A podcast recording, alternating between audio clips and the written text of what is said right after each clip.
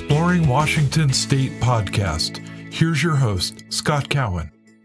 All right. My guest today is Toby Hansen. I know Toby because we're both members of the uh, Independent Order of Odd Fellows. And what little I know of him is that he's an accordion player. So, why don't you fill us in on a little bit more, Toby? uh, thank you very much, Scott. It's great to be here on your podcast today. And that's all true. Uh, I'm an accordion player. I play the accordion, and uh, most people would say, well, uh, what exactly does that mean? What what kind of music do you play? And for me, being a, a full time professional musician, except for the last year because of the pandemic, that means basically I play whatever pays the bills. So it's easier for me to kind of draw a line around stuff that I, I play and exclude other things because there are things that I'm better at and things that I might be able to do, but not as well as others. So to give your listeners an idea, I play accordion. I also play piano. And my area of expertise is in music for social dancing.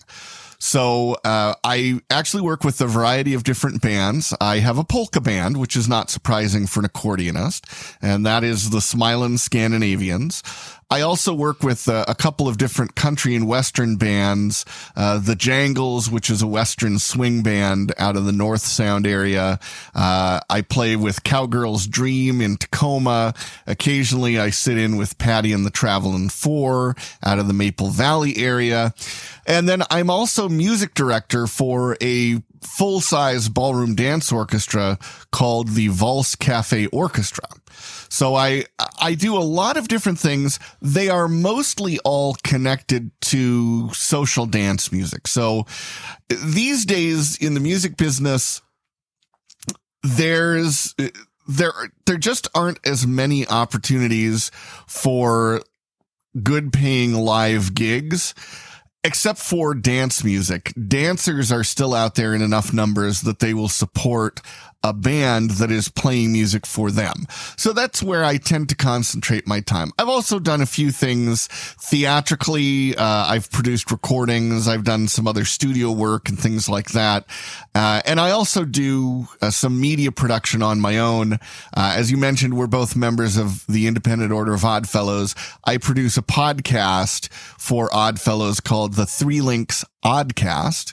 And I also produce my very own internet radio show. It's called the Scandinavian Polka Party, and that airs on 247polkaheaven.com. So you can look that up and uh, you can hear me doing my DJ voice introducing polkas on the internet.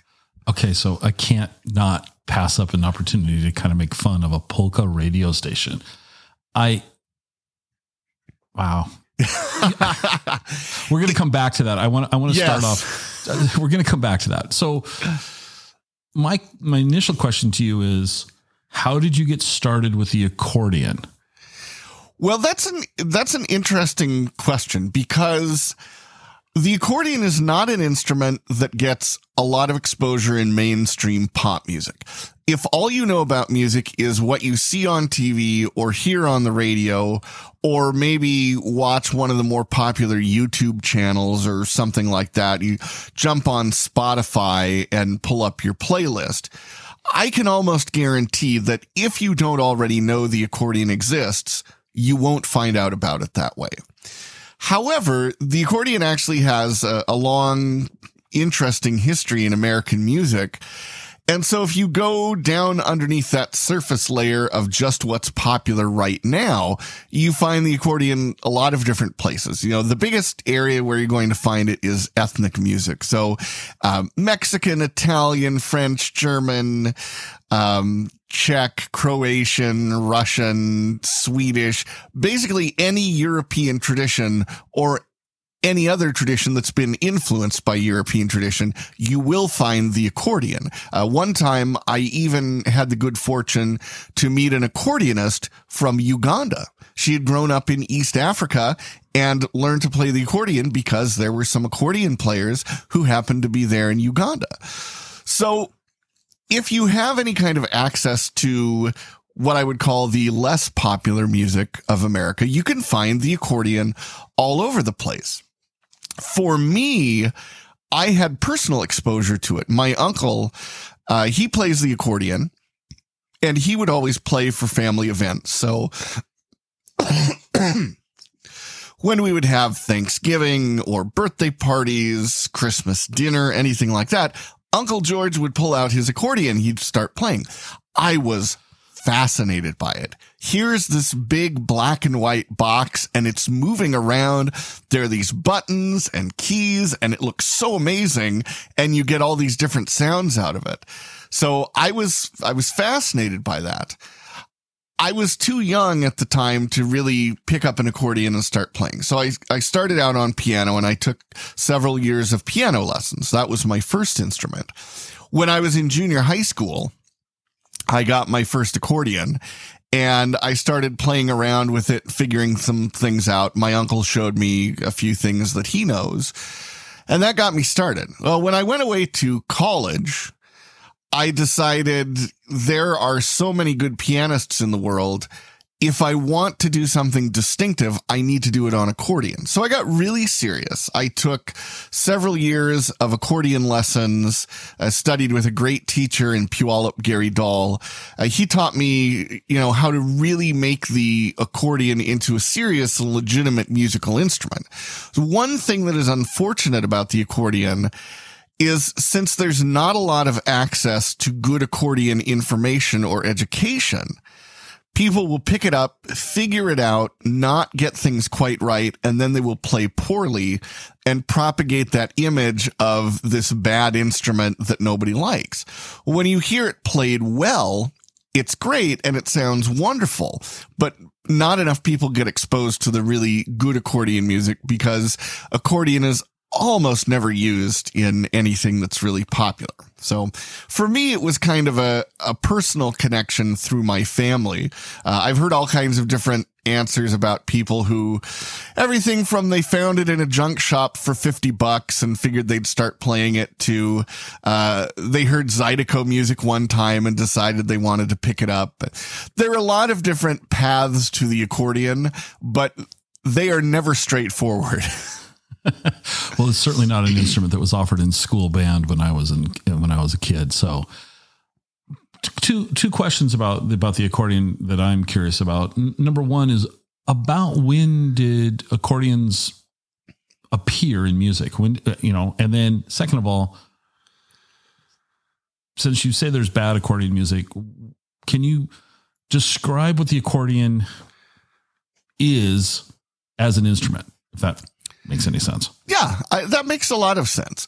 So to answer your first question, the accordion, we know its exact age and date of birth uh, because it was patented in Vienna in 1829.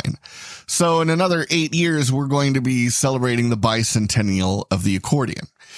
And at the time, early 19th century Europe, there was a lot of experimentation going on uh, in all fields of science. Uh, some of your listeners who might be familiar with electrical engineering might know the name Charles Wheatstone from the Wheatstone Bridge. So he also invented the concertina, that sort of small little hexagonal or octagonal squeeze box, the little tiny one. And he did that by taking metal reeds, putting them on metal plates, and then finding a way to force air across those reeds to create a sound. You make the reed vibrate, you get a sound. It's the same way that a harmonica makes sound, only instead of blowing through the harmonica with your mouth, the harmonica is inside of a box and it has valves and bellows. You expand the bellows, you open the valve, that pulls air across the reed. And so you get the accordion. So oh. concertina came first. Uh, accordion was patented 1829 Vienna by Cyrill Demian. Then uh, a pilgrim on a religious journey took an accordion with him to Italy. Uh, there was a young, uh, person. Uh, he was, I don't know, 15, 16 years old in Italy, uh, near the shrine that this pilgrim was going to. His name was Paolo Soprani. he was fascinated by the accordion. And while this pilgrim was staying on his family's farm traveling, he took the accordion apart, figured out how it worked, put it back together again. Then he started making accordions. And this was the genesis of the Italian accordion industry. So it sort of all grew up because of Paolo Soprani and his fascination with the accordion in the mid 19th century. So today, a large portion of the accordions that are made now and uh, played throughout the world are made in one particular town in Italy, Castelfidardo. There's still a few making accordions in Germany. There's some making in Czech Republic, uh, some in Russia a lot of accordion production happens in China now because following the cultural revolution in China, the communist authorities decided the piano was decadent and Western and too expensive for the masses. So they promoted the accordion as a good musical alternative to that. Oh. So okay. It it made the accordion very very popular in China. So to answer your second question, which is what exactly is the accordion? How does it work? Uh, a musicologist would say it's a free reed aerophone. Free reed meaning the reed doesn't vibrate against anything. If you think of a clarinet, the reed hits against the mouthpiece when it's vibrating. Well, an accordion or a harmonica a harmonium. Those are all free reeds. So the reed doesn't hit against anything when it's vibrating. It vibrates in an aperture. And so this means that the accordion is much more like an organ than it is like a piano. Because an organ has a sound that sustains for as long as you hold the key. That's true of the accordion. The piano is a very forgiving instrument in that if you hit a wrong note, it goes away quickly. But on the accordion, wrong notes are much less forgiving because the wrong note sounds as long as the key is down. So it is a much less forgiving instrument for those who don't yet have a lot of skill playing it. Okay. Wow. Okay. I could go we could we could continue down the technical rabbit hole, but we'll do that another time. That's probably about as much technical interest as your listeners have in the accordion. well, the, where I was going to go, and I'll just say, is, uh, many years ago, I used to uh, work for Tacoma Goodwill as the director of online sales, and we would sell antiques and collectibles at auction, and we would get a lot of accordions. Oh yeah, a lot of, and they were always different sizes. There was just you know different um, fit and finish, if you will, things like that, and without a doubt, they would sell. We'd get a lot of buyers, and people were buying these things, and we were just kind of scratching our heads, going, "Why were they buying these things?" They they almost always smelled really bad, like they'd been yes, and, and like, how do you clean this up? Anyway, anyway, I, I way digress. So you had a family member, you got introduced to the accordion, you went to college, you made the tactical decision that the competition in the piano space was more more competitive than in the accordion space. You took lessons. You still play piano, I know that. Um, yeah. You're you started a polka band like in 1995? 1995, that, right? that is correct. And you guys are still pl- well you were still playing. We were still um, playing. We okay. we had a lot of gigs booked last year that got canceled. So where where does a polka band? You were saying it's for social dancing, but where where were you guys playing? And were you just in Washington State? Were you going out of the state? Well, what was going on? We we used to travel quite a bit. Um, you know, before I had a wife and a family and a lot of things to keep me rooted more locally, we used to travel a lot. Um, usually a couple trips around the Northwest in the summer, uh, as far east as Montana. We would play big festivals there. Um, and as far south as Medford, Oregon. Uh, okay. we've also done a couple of special trips through the years. Uh, we've gone back and played at some polka festivals back in the Midwest. So we did the Iron World Polka Fest, uh, I think three times in Minnesota. Hmm. Played the Medina Ballroom outside of the Twin Cities. Um, in general, the local gigs here, we used to have uh, a couple of dance clubs that specialized in polka music. The last one of those actually shut down in June of 2019. And they were largely made up of Midwestern expatriates who missed the experience they had back in Minnesota or Wisconsin, where Sunday afternoon after church, you go out to the VFW or the American Legion and there's a polka band playing and you dance for a couple hours. So they missed that. They formed these clubs here in Washington state. And we used to have quite a few of them. You know, there was one in Wenatchee. There was one in Spokane, one in Yakima. Uh, there were four of them at one time all around the Seattle area. So we would play for those club dances a couple of times a year. There's a few other polka bands in the area. And we would play um, the Filipino American Hall in Algona, the VFW in Renton, uh, the old American Legion that used to be in Bothell, um, you know, places like that.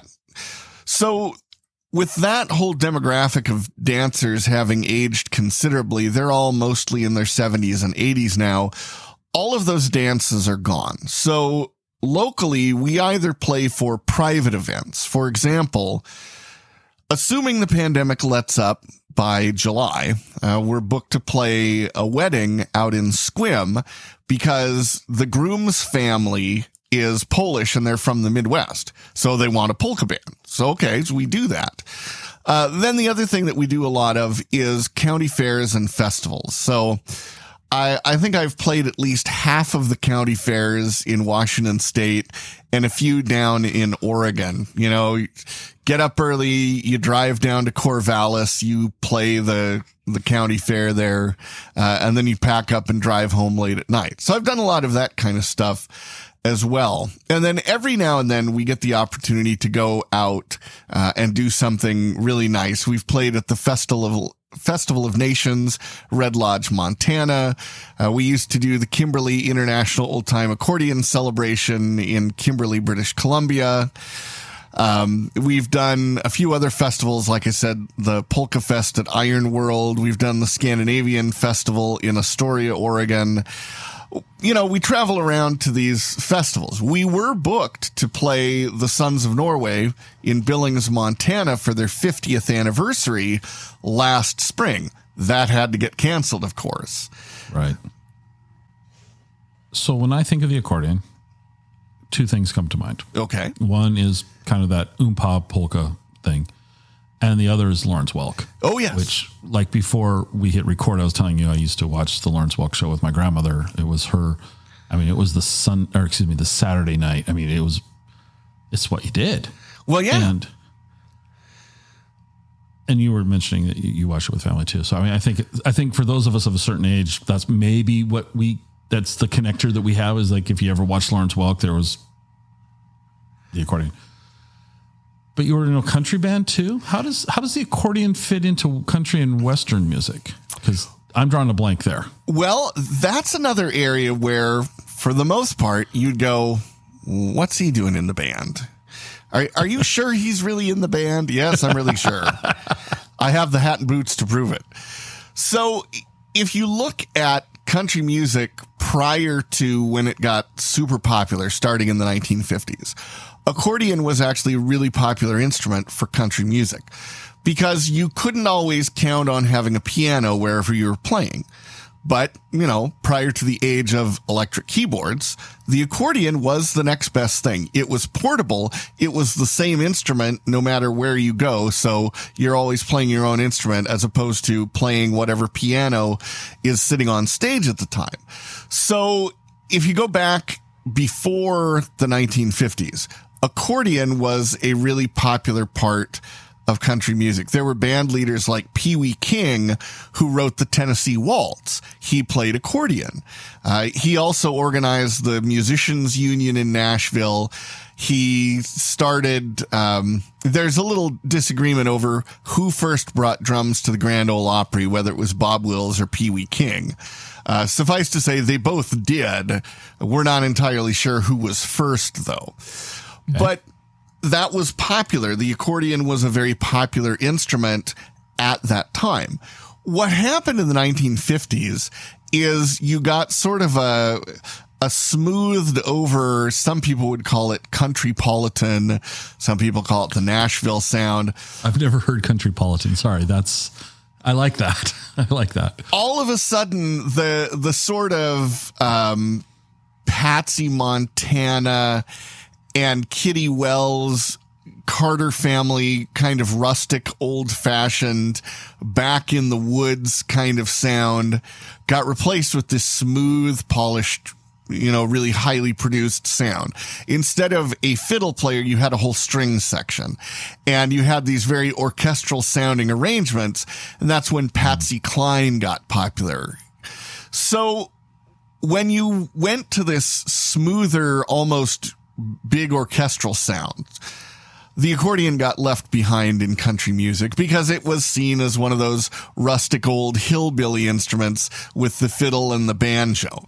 You know, country music has gone through many different iterations with that kind of more rough hewn sound coming back and being popular and then, you know, taking a back seat again. The accordion never rebounded with country music. So even though there were people like Jimmy Dean, you know, these days he's known more for his sausage, but he was a, a great country music star. He played the accordion. Uh, and of course, Pee Wee King, almost nobody remembers him nowadays, but he played the accordion.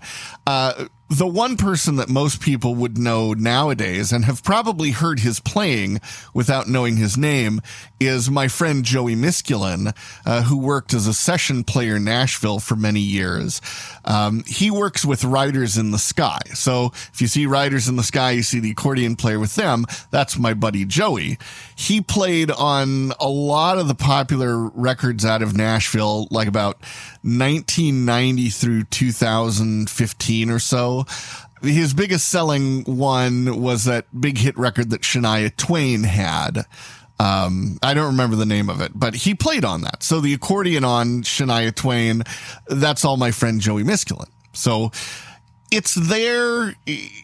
It's almost unknown as like a main featured instrument in country music, but if you go back and look at the roots, it was there. In fact, here's a trivia question that uh, you can amaze your friends with. So when Bill Monroe first started out with his band, before they were the Bluegrass Boys, when he was just running an old timey band, he had an accordion player in the band named Sally Forrester. And she was in the band mostly because her husband played fiddle. He was also in the band. So she was playing with Bill Monroe. Well, her husband left the band, so she decided to leave the band too.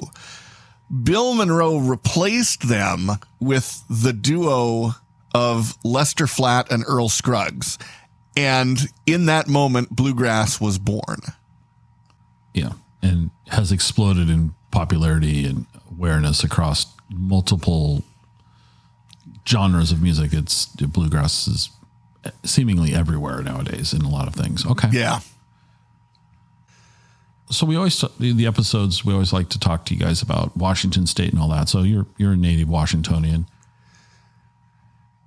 Two two part question.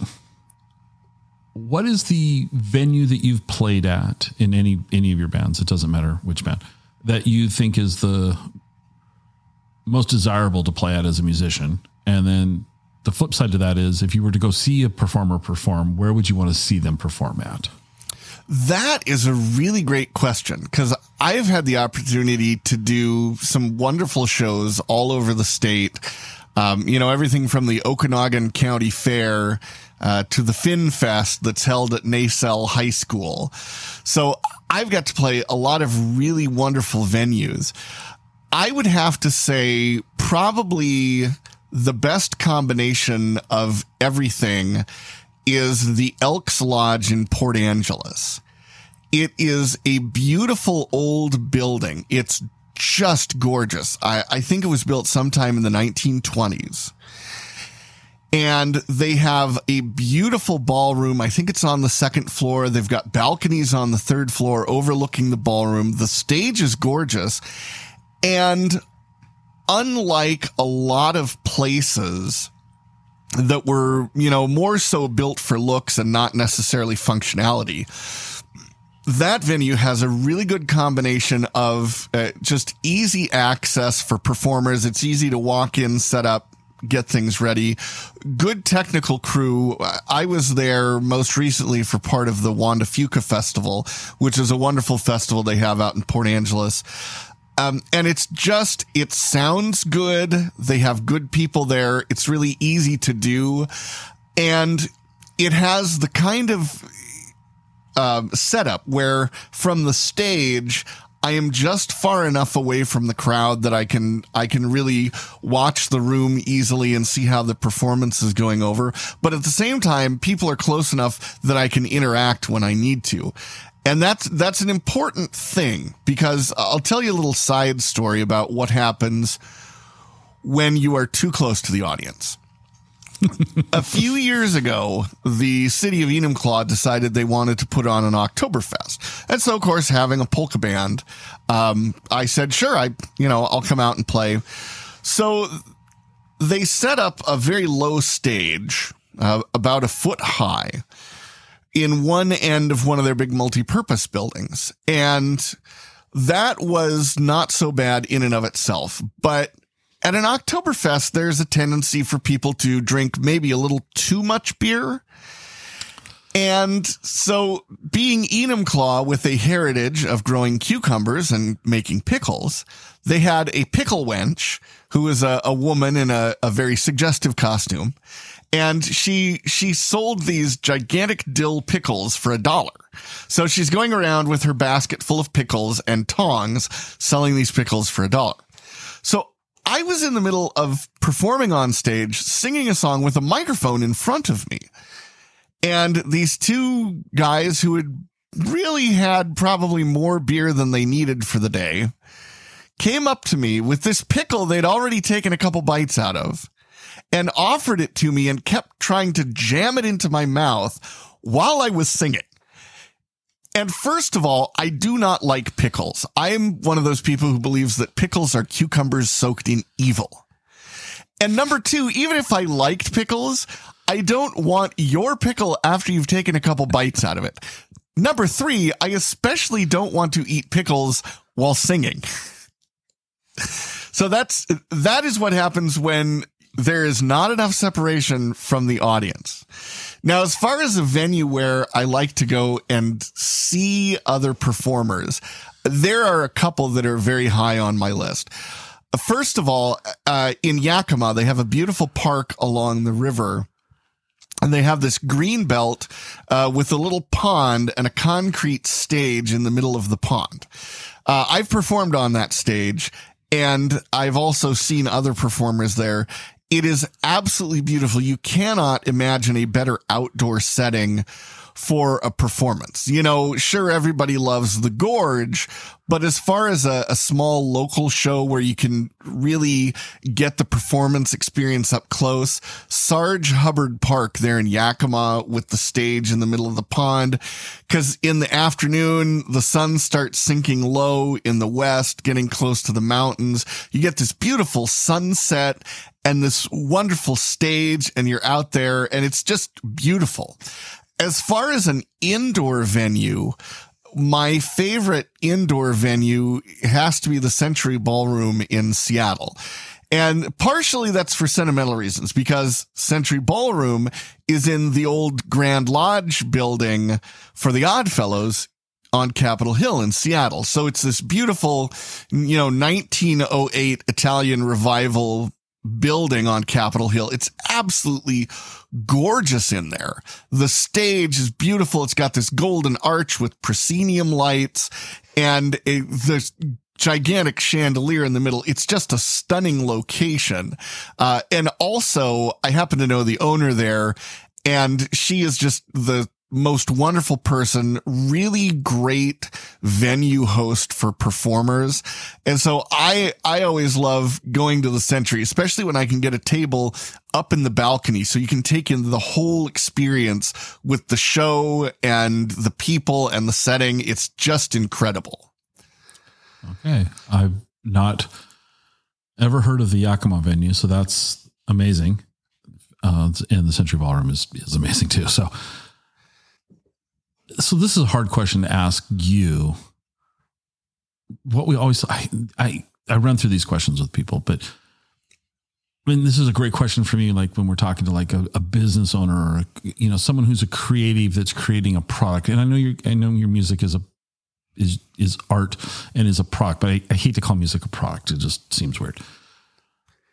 Did, did you ever think you had a great idea? I don't know what type of band or a song or just something, and it didn't go well, but you thought it was going to be brilliant. Well, I mean, in some ways, you could say that's my entire career. Because I, I, I thought uh, when I was in college, I thought that uh, the coolest thing in the world was going to be starting a polka band, and that everybody would just instantly love it. Because when people actually hear good polka music, they love it. They're like, wow, this is good. It's well played. It's very musical. It's lively and upbeat. And I, I feel happy just listening to it.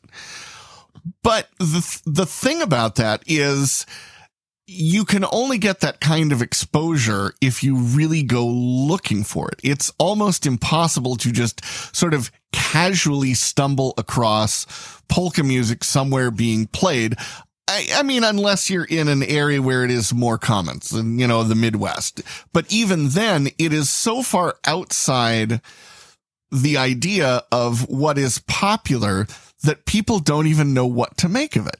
You know, that's why when I introduce myself to people who don't have any background, uh, I would say that I play accordion and piano because if I say I play accordion, then they their usual reaction is just what? You play what does that even mean to play accordion? So, well i play music on an accordion. But they it's so hard for people to sort of relate to that. They just don't know. They're like what do i say? How do i talk to this person? It's, it doesn't make sense. So i have i have looked at this you know, for 25 years now, I've had the polka band and we play and we've become one of the most popular first call bands. When it comes to big events like Oktoberfests and things, the Leavenworth Oktoberfest, we play that every year. We do the Oktoberfest at Joint Base Lewis McChord. Um, we've done the one they used to hold in Monroe. We've done the one in Puyallup. We've got done the one down in Vancouver. We've played at all the different brew pubs and places that have private Oktoberfests. But that is a niche that works for six weeks out of the year. I was just going to say September and October, you're, you're turning away gigs and then you're starving the rest of the year. Exactly. I, literally I triple my prices in the fall. September and October, I can basically name what I want to get paid and the big events will pay it. In fact, um, to pull back the curtain a little bit to what the business side of music is like, um, frequently I have to bid on gigs because event planners, they will put out a call and say, Hey, uh, we're looking for anybody who can do this event at this time. Send us a bid. So I'll put in a bid. One time uh, for a big event that was uh, somewhere up in the North Sound area. I don't remember exactly where. Uh, for the whole weekend of performances for my five piece band, I bid $2,500. The guy called me back right away. He said, Oh, if you're available, I'll, I'll send you a contract right now. I thought, great. That's fantastic. I'm so glad. And then, then comes the kicker. He tells me, I'm used to working with pop acts, and I thought you were going to be at least twice as expensive as what you bid. and you're like, well, well, wait, wait, I can be. Yeah, just I can. Yeah, just uh, just add another zero to that. That's fine. Go ahead. That's fine. it's fine. Go ahead. I'm okay with that. Do it. so it's you know it's kind of that idea that when it's in demand for that little slice of the year, I wish I could clone myself. Man, if I could clone myself, I could play nine gigs a week, September and October. But wow. it is hard to do that when you have a five piece band. Some of the guys are still working day jobs. Um, you know, others have family obligations and things like that. So it's, it's challenging to make something like that really functional um, the rest of the year. But that's that's why we also do things like work on recordings. Uh, in fact, in 2016, we released uh, our most recent recording called 20 Years, and that was in honor of our 20th anniversary in 2015. That album was nominated for Album of the Year by the Cleveland Style Polka Hall of Fame back in Cleveland, Ohio. So in 2017, I got to go to Cleveland and participate in the award show. Now, I did not win the award, unfortunately. It's hard to beat the hometown favorites. As After all, it is the Cleveland style polka awards. So I'm competing with all the guys that everybody back in Cleveland knows and listens to regularly but you know we we do those other kinds of things. We have videos on youtube. Uh, you can get our music on itunes amazon google spotify all those sorts of places. So i'm going to ask you because i'm scrolling through a your official links page here, yes. And you and you you said the two words combined so i have to ask and because i talked to you before this. There's cleveland style polka music. Yeah. How would you how would you define Cleveland style? And then can you contrast it to another? What other polka style is there? Well, all of the different polka styles have their roots in an ethnic community. One of the interesting things about polka music as a group is it was popular in Europe from about 1850 to 1920 or so. And it was music really of the peasants, the farmers, the blue collar workers, you know, kind of the people who emigrated here to North America. They brought that music with them. So what we would now think of as polka bands, you know, accordion, clarinet, banjo, tuba, drums, something like that uh, those were all rooted in ethnic ensembles. So you'd have the Polish band that would play at the Polish Catholic Church for the Polish wedding receptions. And then down the street, in the next neighborhood over, you'd have the German band that plays for the German events at the German Lutheran Church. And so each ethnic group had its own musical tradition.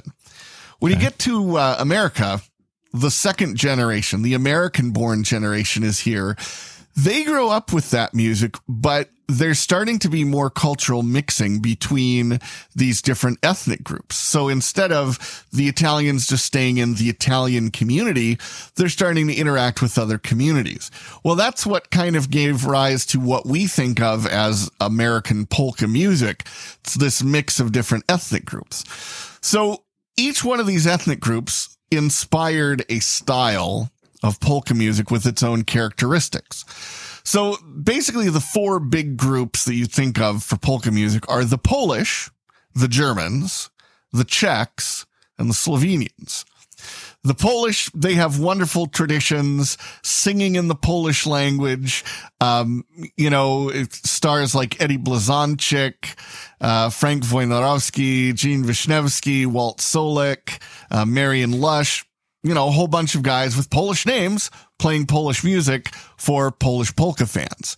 That music tends to be um, a little bit slower and more laid back, kind of loose phrasing. Then you get the Germans, and that tends to be faster, uh, very much brass band style. If you ever go to Leavenworth and you hear the town band playing, that is exactly the German style. That's okay. they they recreate it beautifully in Leavenworth. So that's the Germans. The Czechs, uh, somewhat similar to the German style. Um, anywhere that the Czechs settled, you get the uh, the Czech music. So the Great Plains, um, Minnesota, Iowa, Nebraska, Kansas, all the way down into Texas. Uh, and then the other group is the Slovenians. And the Slovenians gave us America's polka king, Frankie Yankovic. Uh, he was the first big star of polka music coming out of the late 1940s, just after World War II. He had the hits Just Because, the Blue Skirt Waltz. Um, he was actually signed to Columbia Records, if you can imagine that. For those old enough to remember large record companies that used to promote and distribute records, he had a contract with Columbia Records for 20 years. anything the man released sold and made money for Columbia because there were enough fans of polka music. And so the Slovenian community was all centered around Cleveland, Ohio. That was the area where most Slovenes emigrated to in this country. So the Slovenian style of music, it basically it kind of Americanized and became the Cleveland style. So if you listen to Frankie Yankovic, that's what you're going to hear. That's Cleveland style. You know, it's either two accordions, banjo, bass, and drums, or it's accordion, clarinet, banjo, bass, and drums. It's, it's very much rhythmically driven by the banjo, accordions playing lead, clarinet doing kind of Dixieland style fills. Um, here in the Pacific Northwest, we have a large Scandinavian population, which of course, when I picked a name for my band with the last name Hansen, that is as Swedish a name as you can possibly get. So I, I had to pick a name that somehow incorporated that heritage because if I had chosen the Jolly Germans with the last name Hansen, people would have gone, wait, wait a minute. You're not German. Hansen isn't a German name. That's Swedish. So, you know, I, I kind of had to uh, incorporate that uh, when I picked the name for the band because otherwise it, it, it is a little bit tough if you're in an area that has these distinct polka styles, like if you go around Chicago and you want to hear polka music, it's almost 100% Polish. You're going to hear Polish style bands. Uh, and if you go to Cleveland, it's going to be almost 100% Slovenian. You go to Buffalo, that's a very Polish town. So you're going to hear Polish. Now, if you're in Omaha, Nebraska, you're going to hear Czech music. And that's, that's just the way that those areas are because the communities are there and that's the music they want to hear. So your band, what do you do you do you cross over and play the various styles? What where are you guys at with stylistically? Well, given that there's not a, a large community of people who want just one style of music, we have to be able to cover a little bit of everything. Okay. So we do lots of Scandinavian because, of course, that's my background. So I grew up hearing that music. And we also do probably, I would say, a big chunk of German and a big chunk of Slovenian, a little bit of Czech and just a teeny bit of Polish because we, we don't have much of a Polish community here in the Northwest. So I can sing part of one song in Polish and I can do one song in Slovenian. The the rest when I'm doing a foreign language tune, it's either going to be Swedish or German or Norwegian and you know basically the Scandinavian music and the German cuz that's where we tend to get most of our work and most of the interest from. Okay. So I want to put you on the spot. I don't know that you can accomplish this for me, or I don't know that this this is this is where we're going to go off the rails. Okay. I don't not scripted, so here we go. So be prepared for a no, folks. Do you have your accordion or a accordion nearby? And would you break it out? Well, sure. Yeah, I've got it right. We've never tried to record music on the music episode, so this could be entertaining. Um, I'd, if you're willing, I'd, I'd love for you to put something together. All right. Well, I will grab it right now. Okay. So while he's doing that, I'm just going to ramble, and this totally was not scripted. So we're going to pause, and he's back. So, Toby, what I would like if you can, no, you don't have your headphones on, you can't hear me. So, Toby, what I would like is, can you, and this is going to be awkward because it's going to be a, a verbal description of a visual thing. Can you kind of explain? And I'll put a picture of an accordion on the show notes page, but can you describe the key components of the accordion? I can do that for you. We'll okay. start in the middle. That's where the bellows are. That's the, the part that is folded. So if you have an accordion door in your house, one that folds up, uh, it's named an accordion door because it has folds like the bellows. That's the part that does the breathing. The accordion is a reed instrument. Um, it's actually, you know, using air to make a reed vibrate. So you need to move air through the instrument. The bellows do that by expanding and contracting. On the left side of the bellows, that's where all the little buttons are. And a full size accordion like the one I have here has 120 buttons on it. There are different kinds of chords, major, minor, dominant seventh and diminished seventh. And then you get a couple rows of bass notes so you can put those together in uh, various combinations. Over on the right side of the instrument, that's where the piano keys are. Now, some accordions have buttons over on the right side as well. Uh, but most the accordions you see here in North America, they're going to be piano accordions. The piano keys were put onto the accordion to make it easy for pianists to switch over and play accordion. So how many keys are on that on that side? 41. Okay. So it's just a little over 3 octaves. Okay. So then to make sound, you have to keep the bellows working, correct? Because like if you were to push on a key right now and the accordion is closed, if you will, You get there's no sound. No sound. Nothing. I'm pressing the key right now and there's no sound. It does not matter how hard you press the keys because the keys themselves, they just open valves to let air through the reeds. Okay. So it's not like uh, a guitar or piano where you can interact with it on a mechanical basis and suddenly get sound out of it. You have to have the bellows moving. There has to be air going through the reeds. So depending on how much air you're putting through the bellows, then is how much sound correspondingly comes out. That's correct. And in fact, the way I teach this to my students is the faster you move the bellows, the more air you move and the more sound you get. So we, we refer to bellows velocity, uh, instead of say pressure or something else like that. Okay. And then one last question before I turn you loose on this thing. So I was looking on your Facebook page and it looks like you just picked up a new accordion. I did. And, uh, and is that the one that you have right there by chance? It is this very instrument. Okay. So I thought I read something about it having. Is there a microphone in that thing? Is there? Is there a? Is what did I? Yeah, I might have completely misconstrued that, but No, you are correct. There, it's difficult to use external microphones on an accordion. The reason for that is the instrument is moving around while it's playing. Now, a guitar stays basically in one place. So you put a microphone in front of a guitar and except for a few small movements by the player, the microphone stays where it needs to because the guitar stays.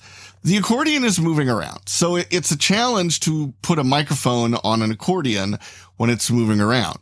The solution that's been used for about the last 50, 60 years has been to put microphones inside the accordion.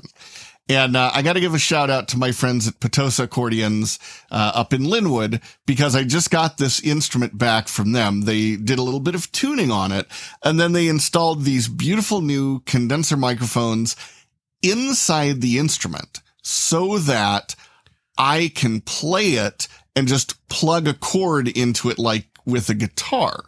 So Okay. that way I don't have to worry about, you know, if I'm moving around while I'm playing and not being in front of the microphone. okay. So they are. So they do mic then the inside in the bellows area. Is that where the mic? That would make. That would be where I would think the microphone would be. Originally, microphones were suspended in the bellows in the middle. Nowadays, what they do, since uh, we have smaller microphones, these things are just tiny, like maybe a quarter of an inch long for the microphone capsules. They actually put them on a strip under the grill on the right side, and then they put a couple of microphones um, next to the bass mechanism on the left side. So that Okay. way you can, you can get true stereo isolation of the two sides. And I actually have a stereo output on this so that I can adjust each channel individually. So this thing's playing in. Well, you're. It's being amplified in stereo. It's being amplified in stereo. okay. So, all right. So, please play something. All And- right. Since this accordion came to me from Cleveland, uh, I'm going to do one of the old Yankovic classics, just because.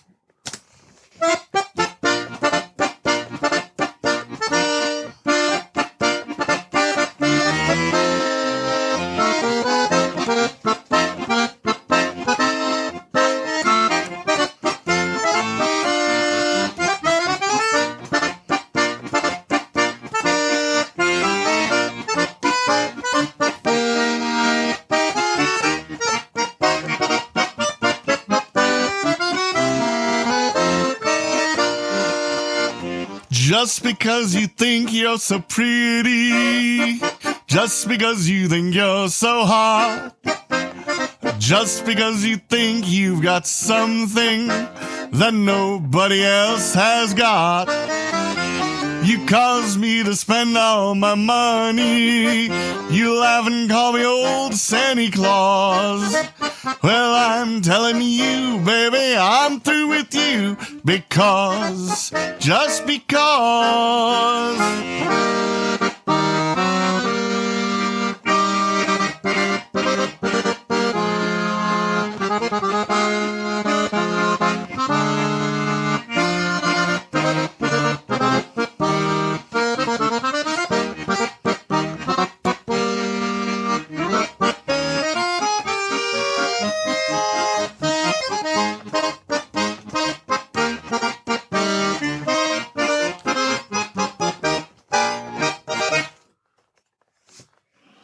Cool to watch up close. That's, you know, not something you see every day.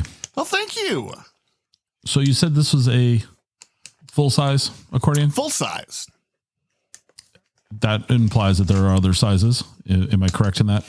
That is correct. Uh, because not everybody has the same size and shape of body, not everybody's going to play the same size of instrument. That's one nice thing about the accordion is you can get uh, an instrument that fits exactly what you need. Okay. All right. So we'll wrap this up. Why don't you tell our audience where they can hear more and or find more out about you and your band and accordion in general? And we'll let you do that. Well, um, coming up, uh, the, the last Saturday in February, what's the date of that? 27th, I think.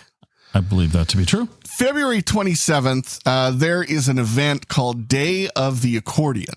Now, in pre-pandemic times, that used to take place live on stage at the Crossroads Shopping Center in Bellevue. However, this year, because of the pandemic, the Northwest Accordion Society is going online. We are doing a virtual version of Day of the Accordion. So we've got uh, a playlist that we are putting together on YouTube with all of our region's finest accordionists. So I'm on there a couple of times. We have some other fantastic, really talented, great players uh, from this area. They're all going to be featured there. Um, it's NWAS News dot org. That's Northwest Accordion Society. So nwasnews.org. You can go there and get all the information for Day of the Accordion. Uh, that's going to be released on YouTube on Saturday, February 27th. So you want to find out more about the accordion. That's a great place to do it.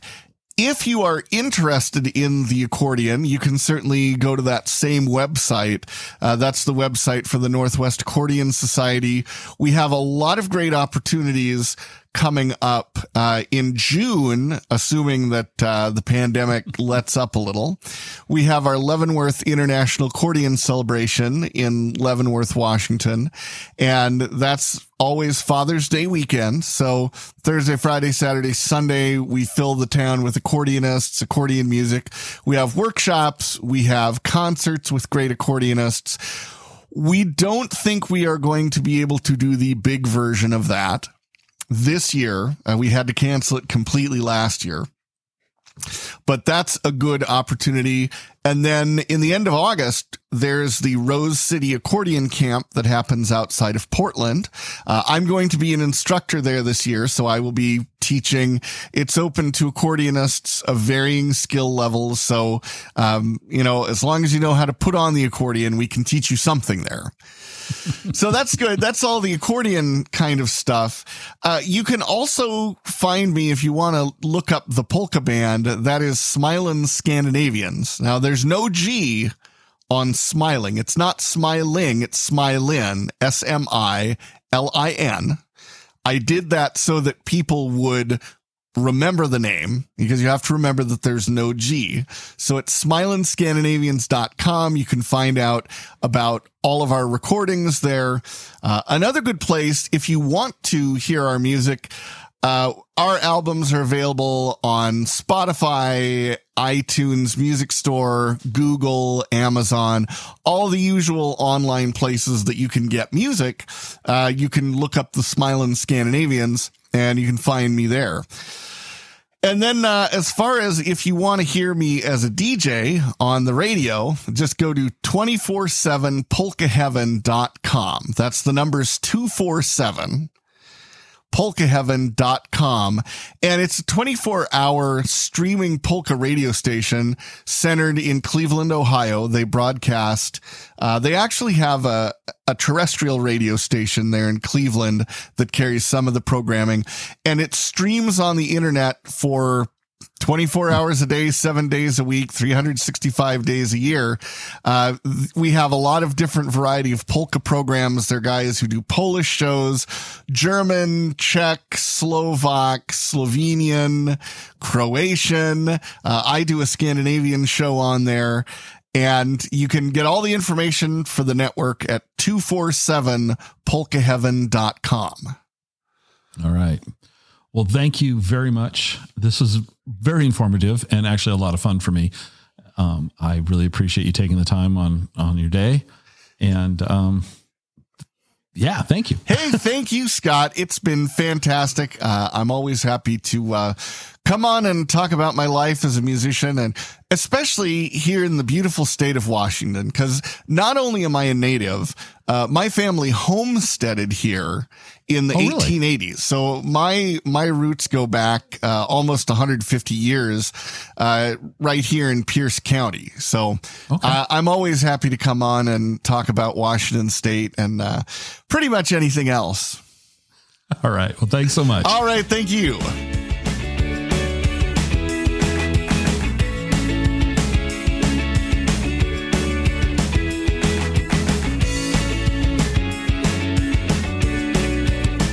Join us next time for another episode of the Exploring Washington State podcast.